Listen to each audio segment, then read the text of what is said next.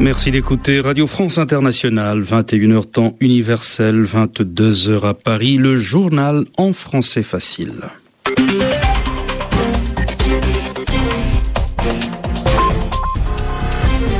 Kasongo Mwema Yamba Yamba avec Edmond Sadaka. Bonsoir. Bonsoir Kassongo, bonsoir à tous. En Tunisie, Ben Ali dit avoir demandé de cesser de tirer sur les manifestants. Le président tunisien a par ailleurs annoncé aujourd'hui qu'il n'a pas l'intention de briguer un nouveau mandat à la tête de la Tunisie. François Fillon assure que la stabilité de la zone euro était une priorité pour la France et l'Allemagne. Pour le Premier ministre français, la stabilité et le dynamisme de cet espace économique sont une condition de prospérité pour l'ensemble des États européens. Le Hamas s'engage à respecter la trêve militaire en Israël. Le mouvement islamiste qui contrôle la bande de Gaza a demandé à ses forces de sécurité de faire respecter l'arrêt des combats. Le journal en français facile. Une nouvelle manifestation a été réprimée ce jeudi dans le centre de Tunis. Des témoins affirment qu'un homme a été tué par des tirs de la police dans le quartier de Lafayette. Par ailleurs, la station balnéaire d'Amamet, à 60 km au sud de Tunis, était livrée aux pilleurs en fin d'après-midi. Aujourd'hui, le président tunisien s'est adressé à ses compatriotes ce soir. Pardon. Que faut-il retenir, Marie-Pierre Olfan, de ce discours du président Ben Ali? Eh bien, c'est un président à la fois agité et affecté en apparence qui a parlé. Zinel Abidine Ben Ali s'est exprimé debout à son pupitre, frappant plusieurs fois dans le micro en bougeant ses mains. Je suis au courant de ce qui se passe, a-t-il dit, en rejetant la faute sur les autres. Un certain nombre de choses ne se sont pas déroulées comme je l'aurais voulu. J'ai été trompé sur la réalité et les responsables seront jugés. Le chef de l'État a dénoncé l'action des casseurs, mais a reconnu également des erreurs. Il y a eu des morts pour rien, sans raison, assez de violence, a-t-il déclaré. Il faut arrêter de tirer, il n'y a pas de justification pour les armes à feu. Il a également joué la carte de l'ouverture. Liberté totale pour tous les médias, pour les sites Internet, avec une nuance liberté dans le respect des valeurs tunisiennes.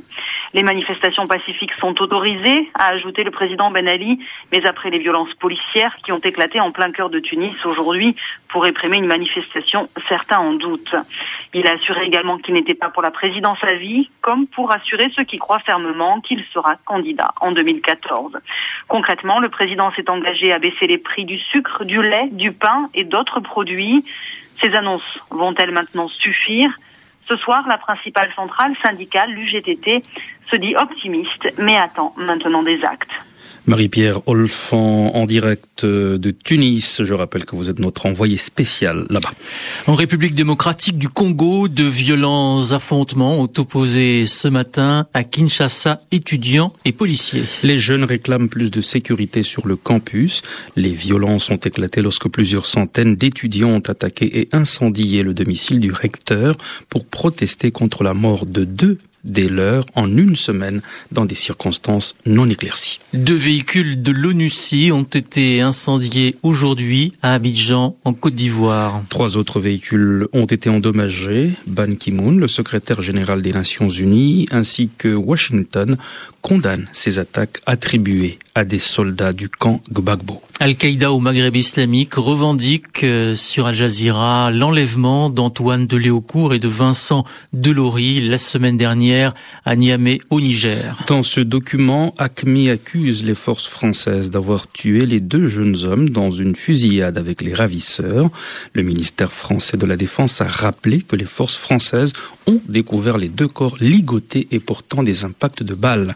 Les obsèques des deux jeunes gens auront lieu lundi dans le nord de la France en présence du président Nicolas Sarkozy. En visite à Londres, le Premier ministre français a une nouvelle fois assuré que la stabilité de la zone euro est une priorité pour la France et pour l'Allemagne.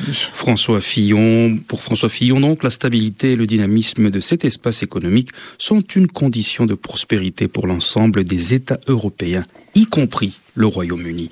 Le Royaume-Uni, vous savez, qui ne fait pas partie de la zone euro et qui rejette d'ailleurs toute forme d'intégration économique. Valérie Gass. François Fillon est-il venu demander à la Grande-Bretagne de sauver l'euro comme l'affirmait le Times jeudi matin? Si c'était le cas, la réponse de David Cameron aura calmé les esprits rapidement. Il faut être tout à fait clair, le Royaume-Uni n'est pas membre de la zone euro, nous n'avons pas l'intention de rejoindre l'euro. Aussi longtemps que je serai Premier ministre, aucune chance que cela n'arrive, mais une zone euro forte et qui réussit, c'est dans l'intérêt du Royaume-Uni. Ce que nous voulons en fait, c'est que les pays de la zone euro qui connaissent des crises puissent y faire face et nous les soutenons. Un euro stable, c'est bon pour tout le monde. C'est exactement le point de vue de François Fillon qui a déclaré vouloir simplement pousser à l'harmonisation des politiques économiques au sein de la zone euro avec la bénédiction de son partenaire britannique. Naturellement, je ne suis venu demander à David Cameron ni aide, ni modification de la politique de la Grande-Bretagne s'agissant de l'euro, mais un regard positif sur cet effort d'harmonisation, de cohérence que nous allons entreprendre. Aller vers un gouvernement économique de la zone euro est indispensable et si François Fillon en parle tout le temps, ce n'est pas parce qu'il pense aux élections. L'euro, ce euh, c'est pas un sujet de campagne électorale. Euh, personne euh, ne peut ignorer qu'il y a eu des attaques contre l'euro. Le devoir de l'Europe aujourd'hui, c'est de faire en sorte que l'euro soit solide. L'euro, ce n'est pas un sujet électoral, mais c'est un sujet sensible en Grande-Bretagne et en France. Valérie Gass, Londres, RFI. Le Hamas s'engage à respecter la trêve militaire avec Israël. Le mouvement islamiste qui contrôle la bande de Gaza a demandé à ses forces de sécurité de faire respecter l'arrêt des combats.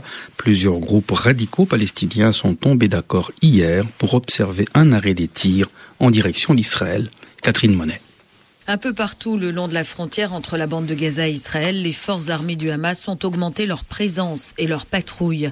Sur instruction d'Ismaël Haniyeh, le chef du gouvernement islamiste, il doit faire respecter la trêve militaire qui est de facto observée par le Hamas depuis la fin de l'opération Plomb durci. Une position qui n'est pas toujours partagée par l'ensemble des factions palestiniennes de la bande de Gaza. Les branches armées du djihad islamique, des comités de résistance populaire et de nouveaux groupuscules salafistes rompent régulièrement la trêve estimant devoir continuer à réagir à l'occupation israélienne et aux opérations militaires de Tsahal en Cisjordanie occupée. Pour ne pas être accusé par l'opinion publique palestinienne de gêner ou limiter la résistance, le Hamas n'a jamais totalement empêché les petites organisations radicales de tirer des roquettes et des obus de mortier sur le sud d'Israël, tout en limitant toutefois ces opérations lorsqu'elles s'intensifient pour ne pas donner justement à Israël le prétexte d'une nouvelle intervention de grande envergure. Et le quartet pour le Proche-Orient convoque euh, sa prochaine réunion le 5 février prochain à Munich en Allemagne. L'ONU, les États-Unis, l'Union européenne et la Russie vont examiner les possibilités de relancer les négociations israélo-palestiniennes actuellement en panne. Au Liban, Michel Sleiman va entamer la consultation des différents groupes parlementaires libanais à partir de lundi. Le président libanais désignera ensuite un premier ministre chargé de former un gouvernement. Le cabinet de Saad Hariri est tombé hier après la démission de 11 ministres du Hezbollah et des partis alliés. Le pape Benoît XVI nomme un représentant du Vatican pour le Vietnam alors que les deux pays n'ont pas de relations diplomatiques. C'est monseigneur Leopoldo Girelli, jusque-là nonce apostolique en Indonésie, qui devient tout à la fois nonce apostolique à Singapour, délégué apostolique en Malaisie et à Brunei et représentant pontifical non résident pour le Vietnam. Antoine Marisoire. Le entretient actuellement des relations diplomatiques avec 178 États, ne cesse de regarder vers l'Est. Il y a un peu plus d'un an, un accord avec Moscou avait permis l'établissement de relations diplomatiques pleines et entières avec la Fédération de Russie. C'est maintenant au tour du Vietnam qui vient d'accepter que le pape nomme un représentant pontifical auprès de la République socialiste. S'il ne résidera pas à Hanoï, mais à Singapour, le nonce apostolique nommé par Benoît XVI, monseigneur Leopoldo Girelli, représente un sérieux pas en avant en vue de l'amélioration des relations entre le Vatican et le Vietnam, pays qui compte 6 millions de catholiques, soit 7% de la population. Les relations entre les autorités vietnamiennes et l'Église locale sont tendues, plus particulièrement en raison de différents fonciers autour de propriétés confisquées en 1954. Mais Hanoï continue également de contrôler l'ordination des évêques et de limiter le nombre de prêtres. Une situation qui devrait s'améliorer, c'est du moins ce que l'on espère au Vatican, avec la nomination d'un ambassadeur du pape. Antoine-Marie Zohar, Rome, RFI.